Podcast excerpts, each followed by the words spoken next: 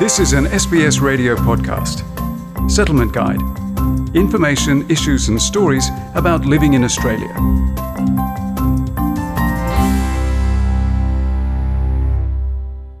The National Disability Insurance Scheme, or NDIS, provides support for Australians with a permanent and significant disability. Since its rollout in 2016, the NDIS has helped almost 150,000 people. But some Australians from culturally and linguistically diverse backgrounds are being left behind. Matt Wright is the NDIS branch manager of engagement and inclusion. So, the National Disability Insurance Scheme, or NDIS, is a new way to provide support for people with a significant or long term disability. And the aim of the scheme is for people with disability to live an ordinary life like any other citizen, and that's a life as part of the community. He explains that to be eligible for the NDIS, people need to fulfil a few criteria.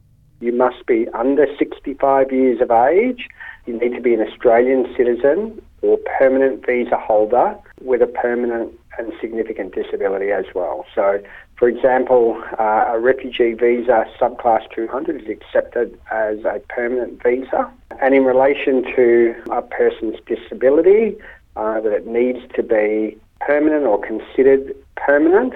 If you think you might be eligible, you can get in touch through the NDIS website www.ndis.gov.au or by phone on 1800 800 110. People can first go through an access request process to ensure that they are able to receive support. Once a person meets the access requirements and becomes a scheme participant, the process of making an NDIS plan then begins and uh, we will assist people by guiding them through that process to assist them to receive the, the necessary supports that they want. And when the NDIS plan is approved, then participants can choose uh, which service providers or what types of equipment and those types of things. They have some choice. Settlement Services International offers a program called Future Ability, which assists multicultural organisations and community groups working with the NDIS. Future Ability Program Manager Georgia Zagalis says many people who receive a disability pension think they will lose it if they get on the NDIS. But that's a misconception.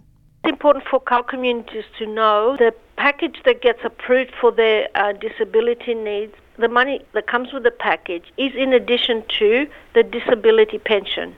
So if they're already receiving a disability pension, the NDIS will not stop that, they will get both. Pension is for day to day living, and the NDIS package is to help them for the areas of need that relate to their disability. The NDIS can be complex to navigate, especially if your first language is not English. The NDIS has resources translated in several languages. Georgia Zagalis also says you can get an interpreter for free to help you. The National Disability Insurance Scheme made available access to the translation and interpreting service available for people who do not speak English properly and so people can ring the TIS 131450 and ask for the language that they want help for the NDIS. And then uh, the NDIS will be in touch with them and walk them through the process and what they need to do. Kathy Nang is a carer for her 20 year old daughter Laura, who has an intellectual disability as well as Prader Willi syndrome, a rare genetic disorder. While they're happy with Laura's NDIS plan now, Kathy Nang says it was not easy at the beginning because she struggled with English.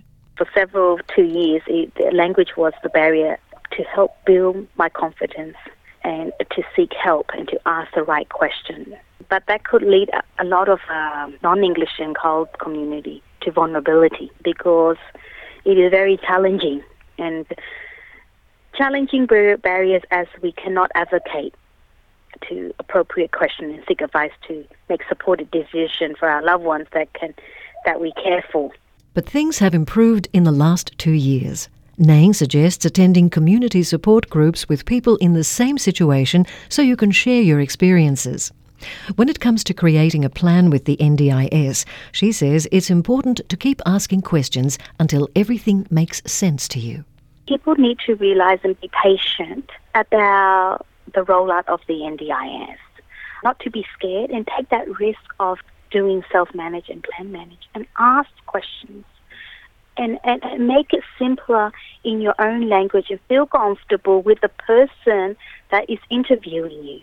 You know, making sure, am I asking it what I'm supposed to be asking? You know, you have the right to ask the right questions. While around 20% of the people eligible for the NDIS are from CALD backgrounds, data shows that they account for only 7.2% of people with an NDIS plan. Dwayne Cranfield is the CEO of the National Ethnic Disability Alliance, NEDA, an organisation advocating for the rights of people with a disability from culturally and linguistically diverse backgrounds. His organisation has been working with the NDIS to reach more people. There would be a whole you know, group of people who would be eligible for the NDIS who are getting nothing at the moment because they don't know about it or they're suspicious of it or they they don't have the the supports to get into it. I mean, some of these processes are, are, really quite difficult, and, and if English is your second language and you're not proficient in it and you don't have those advocacy supports that can help you through that process, these things are really difficult to get into. So that's what we're trying to do now, is to try and get those things happening.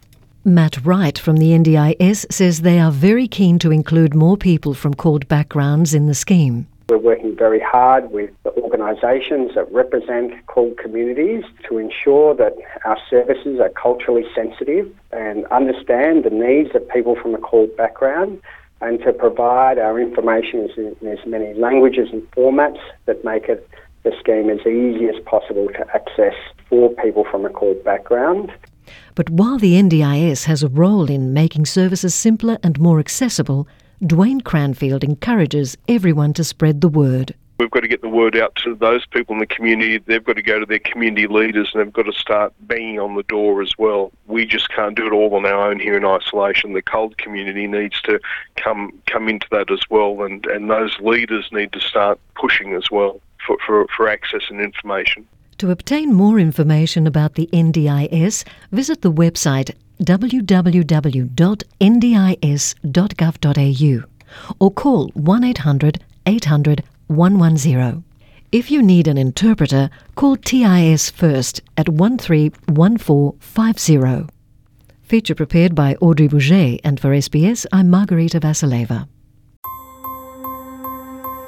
This was an SBS radio podcast. For more settlement guide stories, visit sbs.com.au slash radio.